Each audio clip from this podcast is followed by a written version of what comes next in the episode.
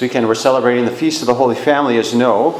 Uh, and while I'd like to talk and focus on the family for this feast day, I also find myself sort of de- desiring to speak about this declaration that came out from the Vatican not too long ago, right before Christmas, uh, called Fiducia Supplicans. I don't know if you've heard anything about it. That's always the risk of talking about uh, new things is maybe people aren't worried about it, and so then you bring it up and then they are worried about it. So I don't know. Uh, we'll see. You can let me know after Mass, I guess. But uh, this decree came out from the Dicastery of the Doctrine of Faith, which is in charge of making statements on uh, important things within the church when it comes to the teachings and so forth. And it was approved by the Holy Father, and then it was um, came out, I think, on the 18th. So I want to take a look at some of the things that are said in it, and then um, uh, make some comments. So it's going to be a little bit longer homily. So just buckle up. Sorry. So the document discusses the possibility of blessing in an unofficial way those who live in irregular marital relationships. Mostly the attention has been given to the possibility of same sex couples being blessed in some form or fashion. Uh, but no less important is how this document speaks about couples, men and women, who are living together in a union which is proper to marriage but is not recognized by the church. So the document tries to answer the question of whether such couples can be blessed by the church. In the introductory paragraph, this, the document says, this, declara- this declaration remains firm on the traditional doctrine of the church about marriage, not allowing any type of liturgical rite or blessing similar to a liturgical rite that can create confusion. So I don't know what you may have heard presented in the media or otherwise, but it's stated very clearly that this is not a, a departure from the traditional teaching of the church when it comes to marriage. In no way does this create a path to, by which irregular unions can be recognized or regularized uh, as they stand. There's no intention to legitimize irregular unions or civil unions. Again, if we refer to the document, it says, Therefore, rites and prayers that could create confusion between what cons- constitutes marriage, which is the exclusive, stable, and indissoluble union between a man and a woman, naturally open to the generation of children, and what cons- uh, cons- what contradicts it are inadmissible.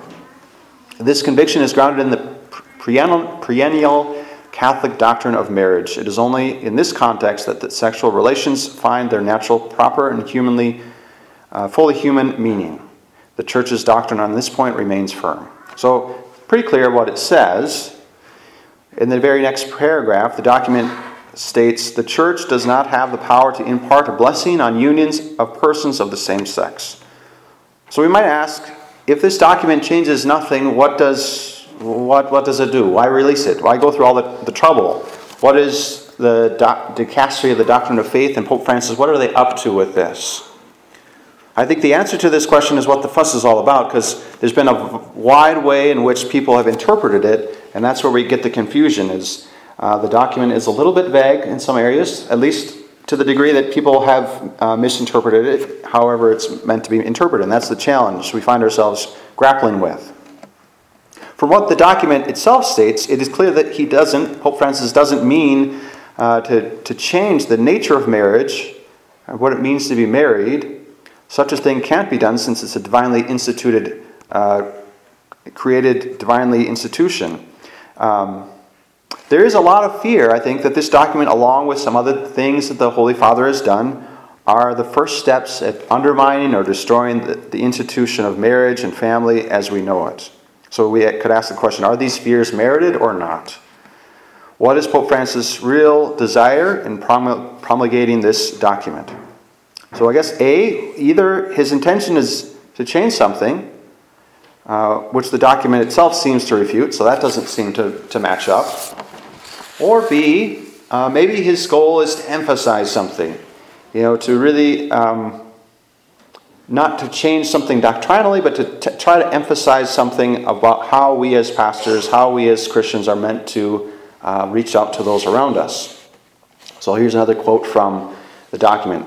When one asks for a blessing, one is expressing a petition for God's assistance, a plea to live better, and confidence in, in a Father who is who can help us live better. This request should in every way be valued, accompanied, and received with gratitude.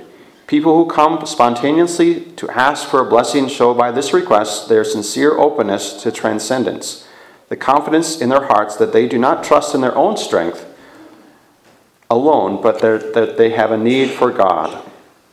So it seems that Pope Francis desires to meet people where they are and help them know that they are loved by the church, and we want to help them, even if we can't formally recognize sin or a union which can't be blessed.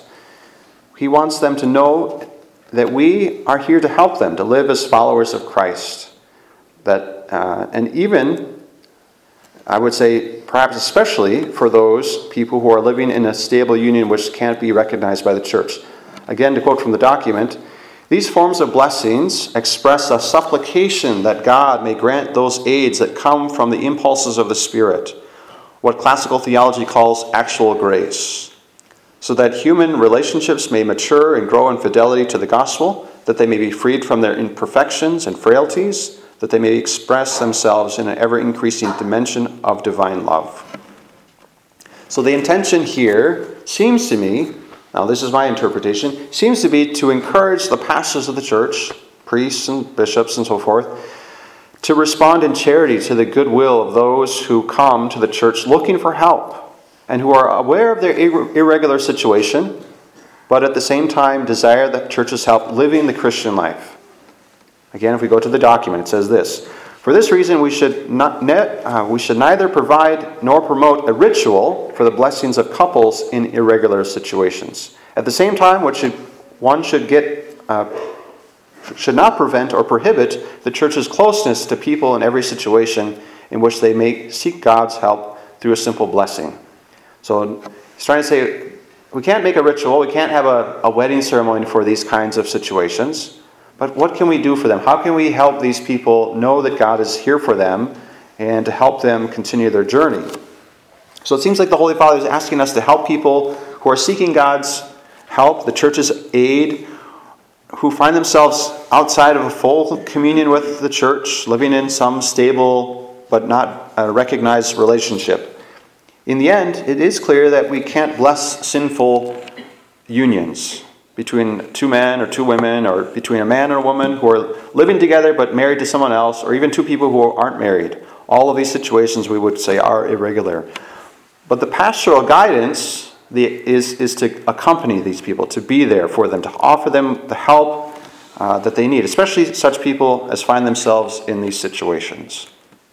So, Pope Francis seems to me to be making every effort to create a bridge to those uh, who, who have felt ostracized or unwelcome. Like the Lord Himself did and has told us to do, to go out. He's asking us to go out to those who are in need of divine healing. He asks us to work with them, to be able to help them while acknowledging their, their areas that they need conversion and help, but helping them to experience God's grace. So, I would acknowledge that Pope Francis's efforts in this realm may have been confusing certainly I find myself kind of grappling with this. You know, how do I, Holy Father, what do you want me to say? How do you want me to, when people come asking questions, how do you want me to, to go about this? So there's some challenges, right? And there's obviously been abuse already. Some people have used this to kind of say, hey, the church is doing this now, when it specifically says don't do that. So um, there's, there's definitely challenges we face. I've already been um, hearing this from people that they're frustrated. Um, We've already seen some, some ways in which this document has created uh, a platform for people to abuse uh, or make it seem like the church is blessing these kind of unions in an official way. However, if we focus on what the document itself says and actually calls us to do, which I think is the terrible thing to do and the obedient thing to do, it seems to be an effort to meet the sheep, the people who have come to the church looking for help, and who are, for one reason or another, find themselves in a bit of a moral tangle, the Holy Father's intention seems to be to try to help them rather than turn them away as if they don't belong. So he's not asking us to bless sin or rewrite what marriage is. Now, understandably, they, when we see how quickly the, the, this document has caused confusion in the church between bishops, uh, within the whole church, we might ask, is it helpful? Is this a helpful thing? I guess that's up for, for grabs. That's still being decided. There are many who are saying this document is contradictory, it's problematic, both in its writing, which in some places is vague or unclear, whether that's purposeful or not is hard to say, um, or in its interpretation, or in the practice which has followed from it. So there, these things are all comments that people have made, both people within the church and outside of the church. I take it as an invitation to walk with these people. Walk with those who are in irregular relationships. Relationships which, by their nature, are sinful in the eyes of the church. These are people who need help and it has already been my desire to help them in any way that I can. To move from such a state where they are to a state where they are in union with the church is my desire, and I try to help, if, if at all possible, to do that. Uh, and then to help them stay close to Christ if they can't, if they're, they're not able to, because this, this union is stable and there's complications that make it difficult. What do we do in that case? We do the, whatever we can to keep them close to Christ. That's been my desire uh, and still is. There are certainly confusing pieces of this document. It has already been used to exploit the church. That's troubling, of course. But I see it as an affirmation of the need of the shepherds to go out after those who are lost, to care for them, which I will continue to do as best I can. And at the same time, I have every intention, every intention of upholding the traditional and divinely given teaching of marriage within the church between a man and a woman. That's the only place where that one flesh union is to take place uh, that glorifies God. So, my feeling is that this document doesn't change any of that. It may be that you are frustrated by what's happening or what you see, or maybe that you aren't aware, now you are, and you're going, What is all of this, Father? Well, sorry if that's your, if that's your experience. Sometimes I hear a lot of things, and I hear things, but everybody else isn't hearing these things. So sometimes I'm over uh, sensitive to things. So maybe you're not worried about this at all, and if that's the case, that's just fine. I'm happy to listen if you want to talk about it or have questions about it or uh, just want to, share your thoughts. I'm happy to hear that. So, so on this feast of the Holy Family, let's pray for the grace to hold fast to Christ above all things. In all things, we need to do that. Let's pray for the conversion for ourselves and for those who are caught in patterns of sin. Let's pray for the compassion and the mercy of Christ that it would be offered to those who need it. And let's pray that the confusion and chaos which are currently festering in the church may be removed. Let's pray for all of these things on this feast of the Holy Family.